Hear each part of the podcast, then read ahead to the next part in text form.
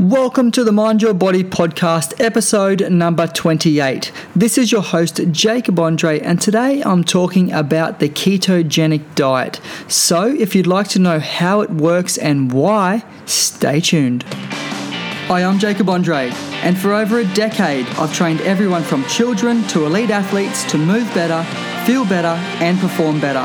While a thorough understanding of fitness and nutrition is vital, underpinning that is mindset and I've come to discover just how important it is. I've worked with literally thousands of people, and more often than not, it's the ones who win the mind game who succeed in the big game. So, how do they do it? This is the Mind Your Body podcast. Welcome to the Mind Your Body podcast. My name is Jacob Andreae, and today I'm talking about the ketogenic diet. How does it work and why? Well, to say this diet has taken the health and fitness industry by storm is an understatement. There have been many diets that have been promoted as the best diet ever over my plus 15 years in the industry. Mediterranean and paleo come to mind, but I don't think any of them have had as much pervasiveness through the industry as this one. Although its mainstream popularity has only recently taken off, the keto diet has actually been around clinically for many years, specifically in the treatment of epilepsy to help reduce seizures. The keto keto diet is to keep your carbohydrates low, very low. Your total carbohydrate intake needs to range from 5 to 20%, while your total fat intake needs to be up around 75%. While this goes against traditional eating guidelines, the evidence suggests that this is actually really good for you, increasing fat loss and reducing inflammation in the body. Now, ketosis is a normal bodily process that occurs every day, regardless of how many carbs you eat. When you eat carbs or even excess amounts of protein, your body breaks this down into glucose. Glucose is used to create adenosine triphosphate, which is ATP, which is used by the body for immediate energy.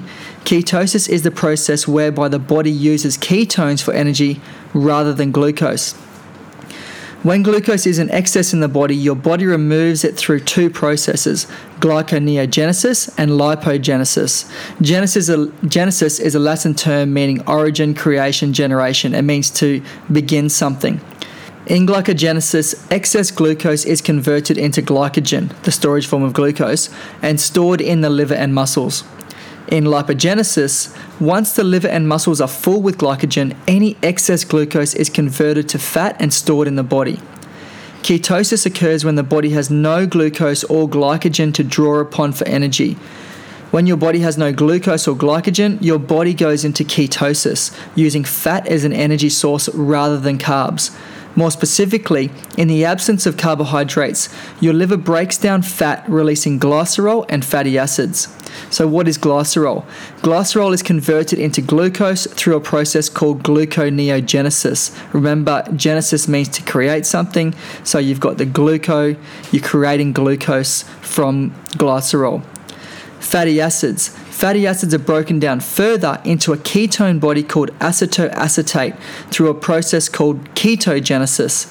So, this is the ketogenic diet. So, ketogenesis is the creation of these ketone bodies. And so, fatty acids are broken down into a ketone body called acetoacetate. Acetoacetate is then converted into two other types of ketone bodies. One is beta hydroxybutyrate, or BHB for short, and BHB is a preferred source of fuel by the brain. The other ketone body that acetoacetate is converted into is acetone, and acetone is sometimes metabolized into glucose, but mostly it's excreted as waste. So it is these ketone bodies in the form of BHB, beta hydroxybutyrate, that your brain and muscles use for energy. Studies show that your brain and body actually perform 70% more efficiently using ketones for energy than glucose. As you can see, your body still produces glucose on a ketogenic diet from the glycerol that is created in the initial stage of breaking fat down in the liver. Small amounts of glucose are needed in the body to create ATP for short term immediate energy, but carbs are not needed to create it. In addition, about half of any excess protein is also converted into glucose. Therefore, too much protein is a bad thing. Too much protein, along with more than 20% carbohydrates, will knock you out of ketosis. All in all, ketosis is a pretty cool thing, and you can see why keto- the ketogenic diet has the health and fitness industry completely besotted. Your body burns fat, inflammation is reduced, it reduces blood glucose levels, there's a reduction in fatty liver, and your body runs 70% more efficiently. So, my final thought ketosis is a completely normal process that occurs every day, even if you eat carbs. Think about when you're sleeping. However, you can slip out of ketosis quite easily by consuming fruit or other carbohydrates such as bread, meaning you'll start using glucose and glycogen again for energy instead of those ketone bodies such as BHB. Lollies and cakes are certainly out. Eventually, your body will expel less ketone bodies in the form of acetone on a ketogenic diet. So, if you're measuring your levels, you can be forgiven for thinking your body is slowing down with the fat burning process. This is not the case. Your brain is burning BHB as an energy source, and your body wants to give your brain as much efficient energy as possible. If you do decide to start the ketogenic diet, you should stick with it for the long term. As with anything, short term compliance doesn't work, it's a lifestyle change. You can start eating fruit and simple carbohydrates again, but you should transition gradually. If your goal is weight loss, transitioning too quickly off the keto diet can result in putting all your weight back on and then some with the support of a professional, create a goal with a plan that will get you to your target. Then you can follow the ketogenic diet effectively and make long lasting sustainable change. I'm going to leave you with this question to answer over on the website at jacobandreae.com. Have you tried the keto diet? What was your experience? And if not, what thoughts has this article and this podcast episode left you with?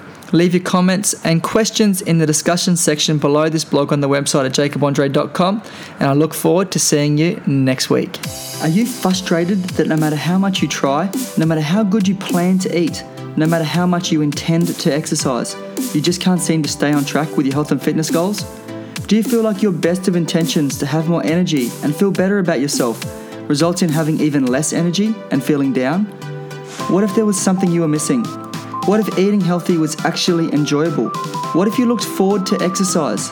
What if moving more could actually be really easy? I've put together a free ebook just for you, detailing the strategies for having more energy and feeling better about yourself. And I want to give it to you absolutely free. To get instant access absolutely free, simply visit jacobandreae.com. That's J A C O B A N D R E A E.com.